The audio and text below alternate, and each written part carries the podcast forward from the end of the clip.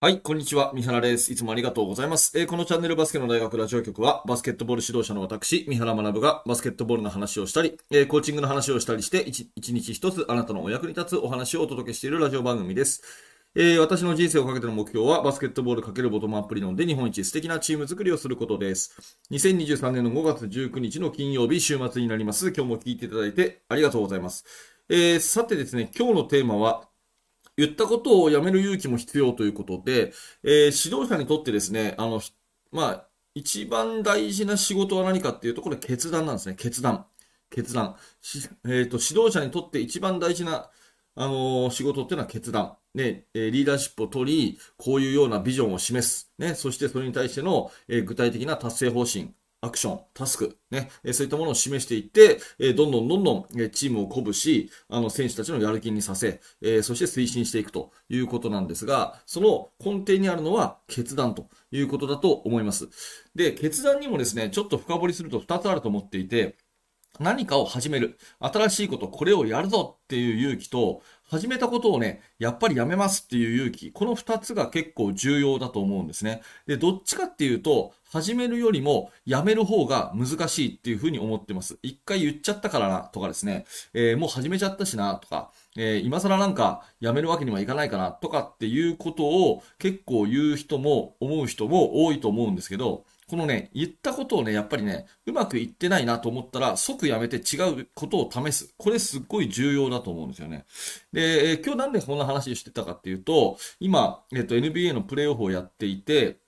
あの、二つとものね、えー、イースタンカンファレンス、ウエスタンカンファレンス、両方とも私は、え、試合を見るだけじゃなくて、他の人たちのね、あの、いろんな、え、現地のメディア、ブログ、それからポッドキャスト、えー、どんな風に、えー、その試合の分析をしてるのかなっていう情報を集めているんだけど、やっぱりその戦術的なですね、えー、これをやってうまくいったから、こうとか、これをやってうまくいかなかったからこうとかっていう、あの戦術的な変化が本当に激しくてですね、えー、そこが素晴らしいなと思ったので、そんな風に、えー、今日は話をしてるんですね。えー、もうちょっと具体的に言うと、ロサンゼルス・レイカーズ対、えー、デンバーナゲッツの試合でですね、ニコラ・ヨキッチが、えー、本当に MVP 級の活躍をしたということで、多分あれをね、止めることは無理なんじゃないかっていう風に各メディアが今報じています。えっ、ー、と、ニコラ・ヨキッチはですね、えー、まあ、あまり NBA ご存知のない方、いらっしゃるかもしれませんが、211のですね、えー、センタープレイヤーなんですけど、ポイントガード並みのえー、ボールハンドリングスキルがあり、そしてシューターと同じぐらいのシュート力があるという、まあ、いわゆる何でもできる選手なんですね。で、彼を止めることは多分不可能ということなんですが、えー、レイカーズで一番いいディフェンダーのですね、アンソニー・デイビスっていう、まあ、これまた同じぐらいのサイズと運動能力を持っている選手がマッチアップしたんですね。えー、ただこれでですね、前半戦ほとんど、えー、やっぱりアントニー・デイビスが止められなかったということで、で、4クォーターのところでですね、えー、八村塁選手がマークしたんですね。八村塁選手がフィジカルに止め、えそしてアンソニー・デイビスをヘルプポジションに変えるっていうことをしたんです。で、ここのですね、なんかこう、すぐに戦術をこう、コロッと変えていくっていうところが NBA の素晴らしいところだなといつも感心してるんですけど、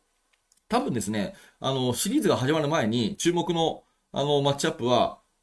えー、アンソニー・デイビスとヨキッチだっていうふうに言われていて、で、レイカーズのコーチ、そして、えナゲッツのコーチもですね、え、そこのところに対しての話をよく、え、メディアに聞かれ、え、いろんなことを言ってて、で、やってみてですね、で、前半が終えた時点で、あ、違うなと思ったら、え、急にマークマンを変えるということをしているわけですね。で、この辺多分、あの、当たり前なことに感じるかもしれませんけど、実際私はですね、え、まあ、高校生のベンチをね、指揮を取っていて、いろいろ用意したんだけれども、これをやって、ちょっとうまくいかなかったなと思って、次にはい変えるっていうことが、なかなか難しかったりすると思うんですね。まあ、一言で言うと勇気が持てないということですね。あの、本当にこれがうまくいってないのかどうかがよくわからないっていうか、まあ、同じことをですね、同時に2つ試せないっていうかですね、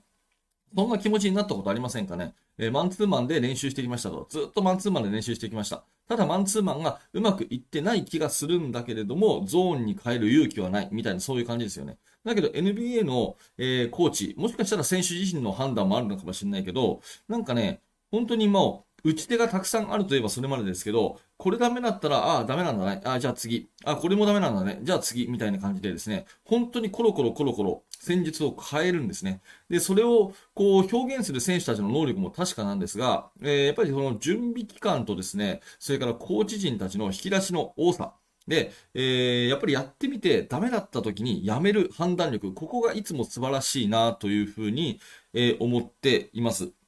なので、えー、レイカーズの話に戻すとですね、私が思ったのは、多分アンソニー・デイビスで、えー、マッチアップ行くと。で、彼に、かなりそれに対してですね、まあ、短期間ながらですね、えー、準備時間のほとんどはアンソニー・デイビスがマッチアップして、えー、他の人がヘルプするっていう前提で、多分練習とかミーティングは重ねてきたんじゃないかなと思うんですね。ただ、前半戦のヨキッチの、前半だけで確か20.15リバウンドぐらいしてたので、あ、これはダメだなってなって、コロッと変えるっていうあたりがすごいなと思ってて、で、八村塁選手がつき、えー、アンソニー・デイビスが、えー、ゴール下でヘルプポジションっていうパターンにしたら、かなりですね、えー、うまくいって、4クォーターは追いついたんですよね。えー、3点差ぐらいまでレイカーズは行ったんですね。1位20点ぐらい控えたのが。だからそういうことができるっていうのはすごいなと思ってて、だけど、あの、私たちは多分、一回この作戦で行こうって決めた時に、それを撤退する勇気がなかなか持てなかったりするっていうのが、私は経験上あるので、まあ、この辺はプロフェッショナルのね、えー、隠れた、その NBA の観戦の仕方、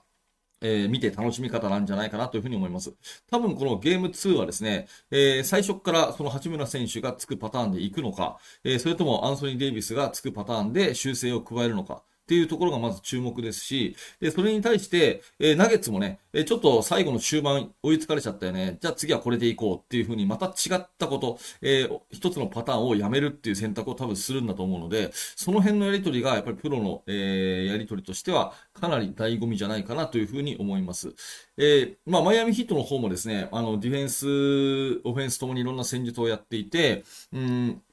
ボストンセルティックスの方もジェイソン・テイタムが、えー、すごい活躍をしてるんだけれども、最初からマンツーマン、あの、ゾーンと言われるようなマンツーマンをして、えー、非常にヘルポジションを深く入るようなマンツーマンをしていてですね、で、それがうまくいかないなと思ったら3-2のゾーンにしてちょっと当たり気味にしたりとか、そんなことをマイマイアミヒットの試合はやっていたように思います。えーとね、レイカーズの試合ほどね、あの、東の方の試合はちょっと、私は今回見る時間がなかったんですが、まあ、えー、今回の話をまとめるとですね、この作戦の引き出しの多さもさることながら、まあ、ダメだなと思ったら、パッとこう、やめると。うん。あの、絶対目的は、最終目的は試合に勝つため。で、いい成果を出すため。なんですけど、その目的をぶらさないためにですね、やることをどんどんぶらしていくと。前言撤回をどんどんしていくっていうところの、なんか、あの、決断力、勇気っていうのは本当すごいなと思ったので、えー、今日はそんなお話をさせていただきました。まあ、NBA プレイオフはもうね、4チームしか残ってませんし、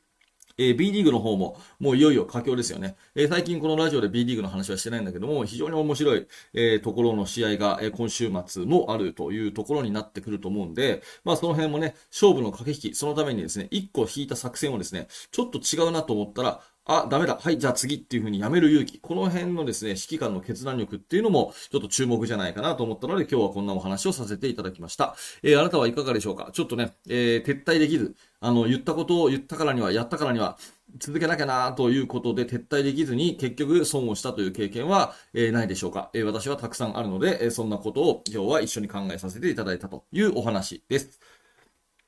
はい、ありがとうございました。えー、このチャンネルはいつもこんな感じで、えー、バスケットボールに関わるいろんな話をいろんな角度からしております。えー、今日の放送が面白かった、興味が持てたという方は、ぜひ、えチャンネルのフォロー、そして高評価、低評価、コメントお待ちしております。また明日の放送でお会いしましょう。えー えー、すいません。最後にお知らせを2つさせてください。えー、1つ目は無料のメルマガ講座です。えっ、ー、と、バスケの大学では、えー、無料のメルマガ講座をやっております。メルマガ登録していただきますと、最初の1通目で特典の動画をプレゼントしています。その後は私とやりとりが続くような、えー、メルマガになってますので、ぜひお気軽に登録してください。下の説明欄にリンクが貼ってあります。え、そしてもう一つはですね、バスケの大学研究室のお知らせです。え、メルマガも登録していて、ラジオもよく聞いているという方は、ぜひバスケの大学研究室にご参加ください。え、Facebook または YouTube メンバーシップにですね、参加していただく形で、えバスケの大学研究室に入れます。で研究室入りますと、え毎日のようにですね、私の頭の中、え現在進行形で、手掛けている最新のチーム作りについての記事を投稿していますし、えあなたの質問に対して深く寄り添って答えるということをしています。えまた月に1回のオンライン勉強会も、え開いていますので、えバスケの大学研究室ぜひ覗いてみてください。はい、最後までありがとうございました。三原学でした。それではまた。